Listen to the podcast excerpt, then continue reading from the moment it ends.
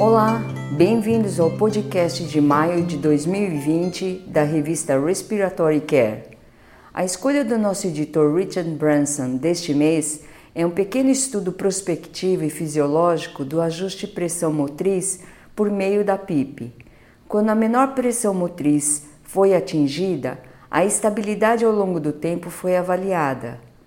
Comparando com a tabela de PIP-FO2 do estudo da rede Saranet, uma pressão motriz reduzida foi associada a um aumento na PIP em seis indivíduos e uma redução da PIP em quatro.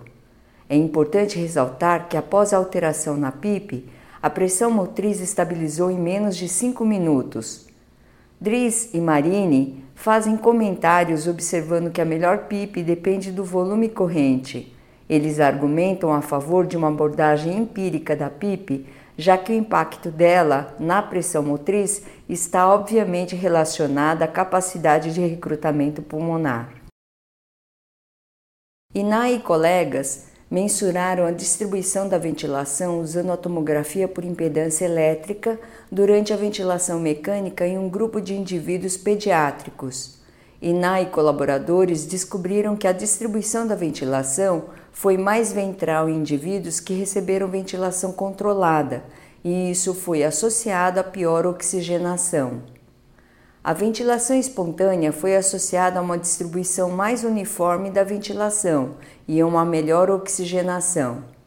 A tomografia por impedância elétrica fornece informações sobre a distribuição da ventilação, mas a capacidade de usar essas informações para impactar os resultados dos pacientes ainda continua em questionamento. A insuflação e insuflação mecânica é um padrão de tratamento em doenças neuromusculares crônicas, como a esclerose lateral miotrófica. A operação da insuflação e insuflação mecânica permaneceu bastante constante desde o seu início. Recentemente, os sistemas de insuflação e insuflação mecânica adicionaram oscilações e um esforço para melhorar a liberação de secreção. Sancho e colegas avaliaram a insuflação e insuflação mecânica com e sem oscilações em um estudo de 12 meses em indivíduos com esclerose lateral amiotrófica. Sancho e colaboradores descobriram que a adição de oscilações não teve impacto na necessidade de procedimentos invasivos ou na incidência de infecções respiratórias. Chetwin e Toussaint comentam que o estudo demonstra que as oscilações não devem ser adotadas rotineiramente. No entanto, eles sugerem que estudos em pacientes com envolvimento bulbar possam responder de maneira diferente. O Atari e outros compararam a cânula nasal de alto fluxo à oxigenoterapia fornecida por um nebulizador de grande volume após a extubação traqueal. Esse estudo controlado randomizado de centro único não demonstrou diferenças na taxa de reintubação no dia 7. A cânula nasal de alto fluxo oferece vantagens relacionadas à lavagem do espaço morto versus a oxigenoterapia padrão, mas que não resultou em diferenças de resultados neste estudo. Dalcorso e colaboradores avaliaram uma série de testes da caminhada em campo com indivíduos com bronquiectasia. Eles não encontraram diferença nos eventos de dessaturação ou no pico de frequência cardíaca entre o teste da caminhada de 6 minutos e o teste de caminhada incremental e o teste de caminhada com incremento de resistência.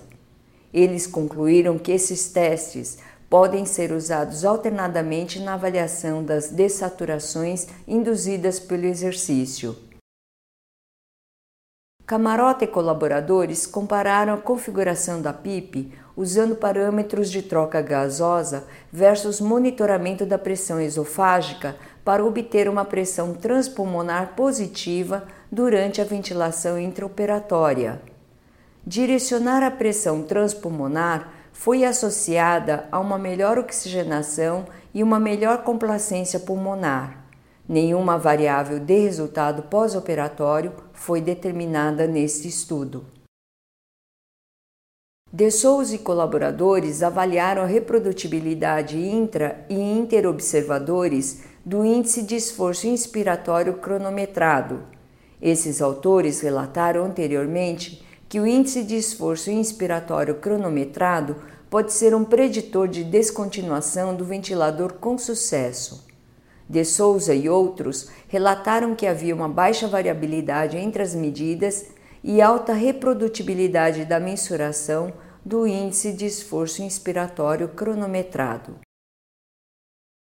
Donadi e colegas avaliaram a capacidade de exercício de indivíduos com fibrose cística durante um shuttle test modificado.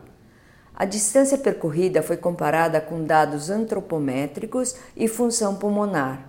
Donad e colaboradores relatam que os principais determinantes da capacidade de exercício avaliados pelo shuttle test foram frequência cardíaca em repouso, idade e função pulmonar.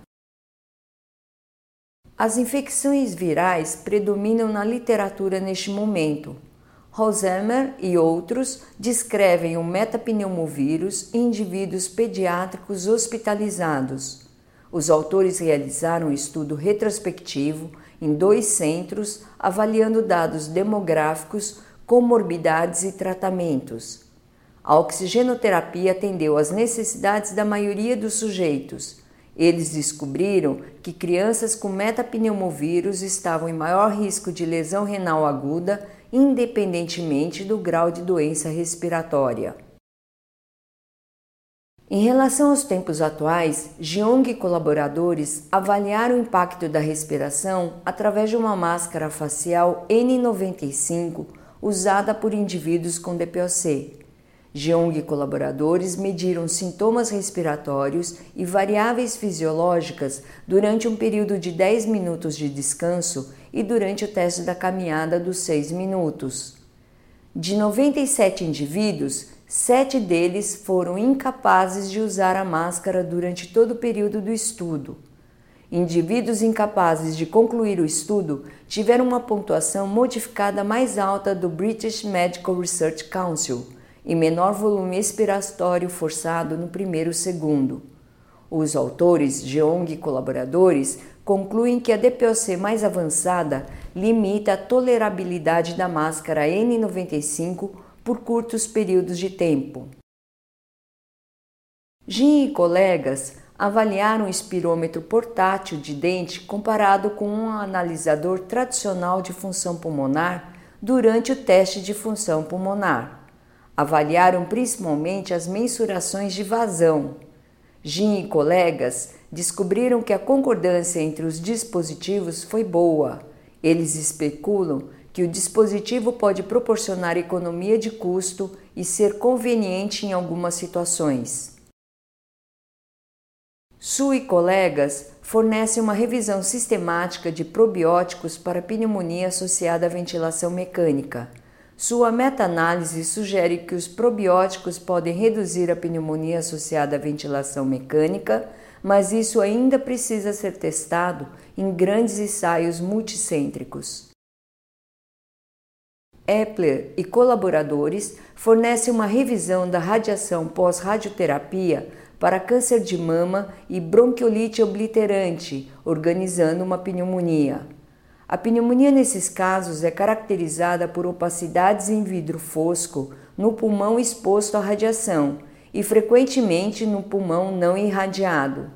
Eles, Epler e colaboradores, relataram que os fatores de risco para essa pneumonia incluem aumento da idade, tabagismo e aumento da distância pulmonar central.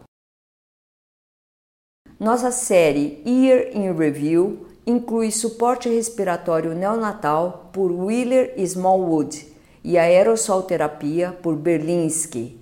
Ambos descrevem artigos importantes publicados sobre os respectivos tópicos nos últimos meses. Em um artigo especial de COBE, o papel dos cigarros eletrônicos e outros dispositivos é descrito na lesão pulmonar aguda. Esta revisão concisa, atual, separa fatos da ficção relacionados ao surto de lesão pulmonar associado ao cigarro eletrônico. O atual vírus corona afastou a lesão pulmonar associada ao cigarro eletrônico do radar, mas continua sendo um importante problema de saúde pública. Nosso segundo Cochrane Corner é uma revisão da ventilação não invasiva na fibrose cística pela estagiária de editorial Denise Willis. Até mais!